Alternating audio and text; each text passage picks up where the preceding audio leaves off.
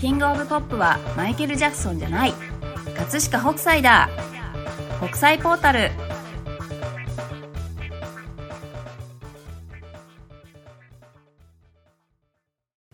こんにちは北際ポータル編集長セバスチャン高木です同じく音声コンテンツ担当先入観に支配された女サッチーです今日は何人をテーマにするんでしたっけと超絶浮世絵師葛飾北斎の壮絶人生 A to G の A to Z ということ A で to G のこの間は前回い A から E までやっそうだたねので、だから赤富士に始まってはい絵手本までやったってことだねそうですねはいじゃあ今日は E の次ということは F からです F からはい F はファッションですファッションを意外じゃないファッションってはいあんまりファッションのイメージはないですね、あこれファッションじゃなくてフランスにすればよかったないえ どういうことですかやファッションじゃなくてフランスでもよかったなと思って俺なフランス人ってさすごい北斎のこと好きじゃないああだから北斎の浮世絵をはい、アートとしてさうんうんうん最初に紹介してくれたのがはいこの「ブラックモン」ってあの銅版画家のとかへねーあとゴンクールとあかあゴンクールこの前出ましたねそうそううんうんうんのフランス人の芸術家たちだからああ確かにフランスでよかったうなんだけどはいこれファッションの F にしたのなぜかっていうとはいディオールってありますよねああはいクリスチャン・ディオールのディオールそうはいそのディオールのねはい2007年のはい春夏のオートクチュールのコレクションではい発表されたうんだからね当時のねアーティスティックディレクターってジョン・ガリアーノだったんだけどー記載ジョン・ガリアーノはいはいだったんですけど、はい、彼がデザインしたうん、ドレスがね、うん北斎の波の絵のオマージュで、へえドレスのはいリトーンと北斎の波がプリントされてる、へえすごいですね、うん、だから F なるほどそれそういうのにも使われるんですねもうアイコンだからねへー北斎の波ってすごいなで F の次は G, G はいこれはまあ画狂人あーの G なんかですよねちょっと出てきましたね前ね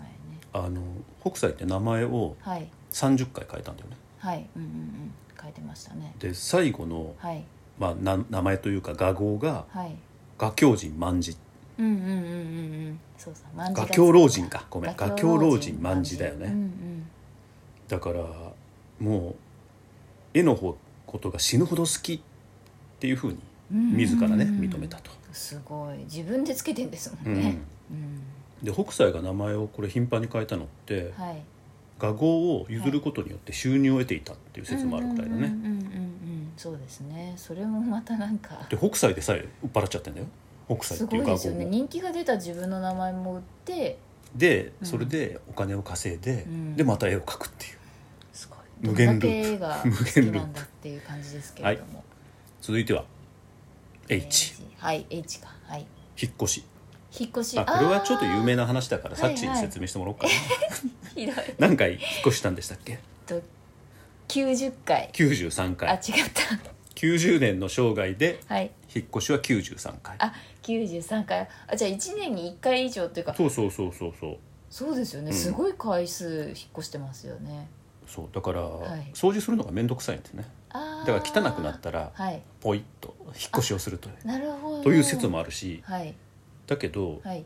幕府のうんうん追っ手をかわすためっていう当時ほらあの風俗画に対してさ、うんすごくこうなんていうか圧力があったじゃない、うんうんうんうんだからなるほど北斎の住所録ってねはい住所不定だったんだってあそうなんだそうなりたいですよねそうですねうんあやかりたいはいで次は H だから愛ですかね愛はね「イーツ」イーツイーツってどう書くんですこれ「かため」あーなんとかのためのためにための関数字の1なんですけれども、はいこれがね北斎が60歳からはい70代前半までぐらいにはい名乗っていた名前がイーツなんですけど、はいへーだからこのイーツの時期がねはい北斎の黄金期なんですよ。あそうなだんでってすか70代前半でほらあ神奈川沖縄三浦そう富岳をはじめ36とす系るねうんあるいは諸国滝巡りああーはい諸国名教祈願うんうんうんうんみたいな風景画のはい大名作連発するはいその時期がイーツだの愛ですなるほどでもこの頃ねちょっと不幸もあったんだよね、へえどんな不幸ですかほらほら中風になっちゃったああありましたね、ううんうん映画でもあったでしょ映画の北斎の中でもはい 動けなくなって、ででもあれ柚子をなんかなんで柚子湯を飲んで回復したっていう記録がはい残ってるぐらい、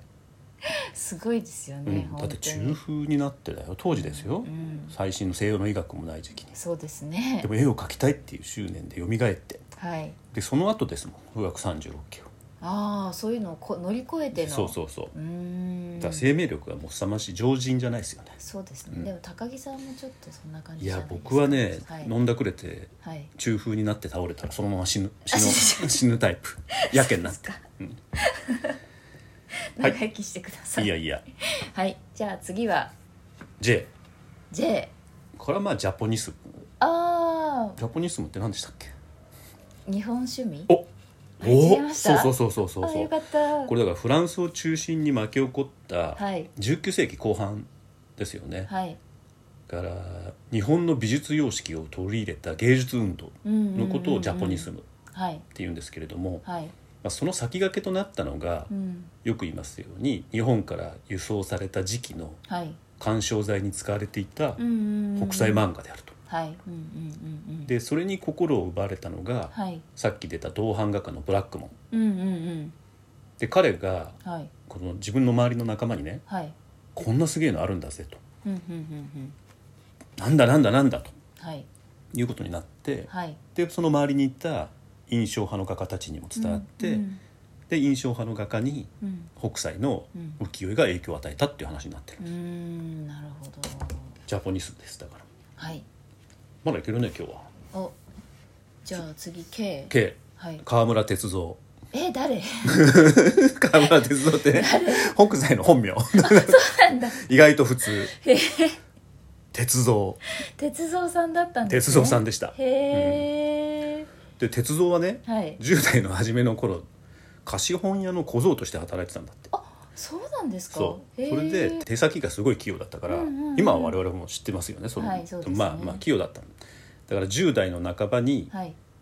版木を掘る彫り師になったわけですよああーはいうんうんで版木彫ってると、はいその下絵とか文章とかに親しむでしょ、うんうんうんそうですでねそのうちに絵を描いてみたいっていうふうになって、うんうんうんうん19歳の頃、うん役者絵で人気を得ていた勝川春章に弟子入りしたと、うんうんうんででも入門の翌年にはすでにうんはい春章から名前をもらってデビューしてるからああじゃあよっぽどまあ才能がすごかったんですね羨でまししいかもこの版木を彫っていた経験がはい後の名作の誕生にはいこう大きく寄与してるんですよ、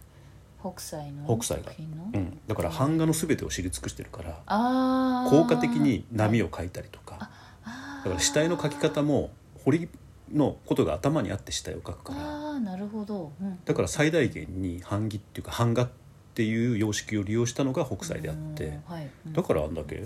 名作を次々生んだんですようんで今も残ってるのってやっぱり北斎の方が多いですもうんねんそうですねで続いてははい L L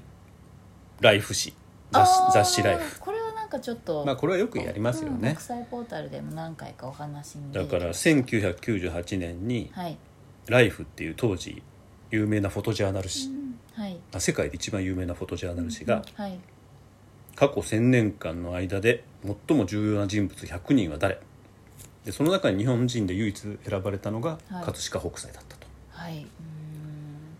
すごいい、やこれでもすごいよだってさヨーロッパ中心じゃない、そうですヨよーねロッパ中心の文化なんですよだってい今レオナルド・ダ・ヴィンチとかそうコそうそうロンブスとかうんでしたよね確か他はそうだよだからその時の北斎ってヨーロッパとかアメリカからは遠く離れていて、うんしかも16世紀ぐらいから19世紀ぐらいまで一応鎖国政策取っていたわけでしょ、うんうんうんそうですよねだから当時の西洋人にとってはい日本なんていうのは知る人ぞ知る的存在なわけじゃないですか、うんうんうんそうですねだからそんな辺境の地からはい一人選ばれちゃったすごいなんかそれかつ北斎っていうのがなんか、日本人の私たちにとっては、そこまでなんかでしょ有名なんだっていうのが意外でしたねでも西洋中心の文化にとっては北斎の影響力ってうん、もうとんでもないものがあってはいこれ印象派の画家にドガっているじゃないですかああ踊り子のそ人うそでうすそうよね彼が何て言ってるかっていうとはい北斎ははい浮世絵の絵師たちの一人ではなくはい彼自身が一つの島でありは大陸でありあはい世界全体なのだえー、すごいめちゃもめちゃのす褒ごいめてるものすごい褒めてるあそんなに言われてるんださあいきますよまだまだ、はい、あはい次じゃあ M M はね、はいまあ、M は漫画ですよねあーじゃあ北斎漫画北斎漫画、うんでうんうん北斎漫画ってうん、はいまあ、1814年はいスタートしてるだから北斎って1860あごめんなさい60 1760年生まれだから54歳ぐらいかはいで生きてる間にはい13編出てはいで亡くなってからも2編出てるぐらいのうーん超人気作、はい、確か絵手う本、ん、絵手本の時に出てきましたよねですだから、うんうんえっと200人以上いたはい弟子はいその人たちに向けた絵手本だったんですけれどもはいこの漫画の由来ってはい2つあってへえ2節あってはい1つは随筆を意味する中国語のはい「満筆」っていう言葉があるんだけれどもはいっそれが満筆画になってはい漫画になった。ってていう説はいでもう一つははい中国のヘラサギってねはい漫画っていうのがいるんですよはいヘラサギにサギにあ鳥の名前ですねはいそのヘラサギがくちばしで水をかき回してはい乱雑に食べる様子からはいさまざまな事柄を扱うあ本ーはいうんいずれにしてもまあうん中国生まれの言葉の漫画をまあ三島教伝っていうスター作家が気の向くままに描くっていう意味で用いてはいで北斎の北斎漫画によってはい漫画風のスケッチを指すようになってででそれが現在の漫画につながっているとなるほどもう一個だけいきましょうかはい N N N 肉筆おおだから70代の前半ではい「富岳三十六景」とか、うんうんうんうねんうんあの諸国滝巡りとか、はい名鏡奇覧を書いて、はいその後、はい北斎は肉筆中心に活動を移していくんですよう。はいあの岡田美術館の話そうのそう時ちそょうっそとう出てきました夏の朝のね、うんあの名作もそうなんですけれども、だけどまあもうサッチはね散々言ってるから分かってると思うんだけど、はい浮世絵ははい版画と肉筆2つあるとーはいうんうんはいそれはもうね覚えましたうんこれ始まる前は版画しかないとサッチは思って 出たました はいだけど、まあ、はい肉筆っていうのもあって、はいで死ぬ間際まで描いていたのが北斎の肉筆なんだけれども、はいこれ素晴らしいよね、うーんなんか本当こんな上手なんだって、うん、北斎の肉筆画ってねはいこうフランス人とかイギリス人がはいものすごく好んで収集していて、へえ海外の人そうそうそうそうだからねあのあとはドイツ人のあのシーボルトは持ち帰ったりしてねああはいうんうんおそらくだから海外にはまだ私たちが知らない北斎の肉筆画がうんうん眠ってるかもしれないよね、ああぜひいつか見たいですね見たいというか発掘されるといいよねそうですなねんかそういうようなミステリうんーあミステリーでもよかった M ちゃあんーあでも漫画の方がいいねそうですね、まあいろいろあるので、はい皆さんもこれ A to Z うんうんね、自分で考えてみると楽しいかもしれないですよねうん。そうですねということでお相手はワラクウェブ間違えた、えー北斎ポータル期間限定編集長セバスチャン高木と同じく音声コンテンツ担当先入観に支配された女サッチーでした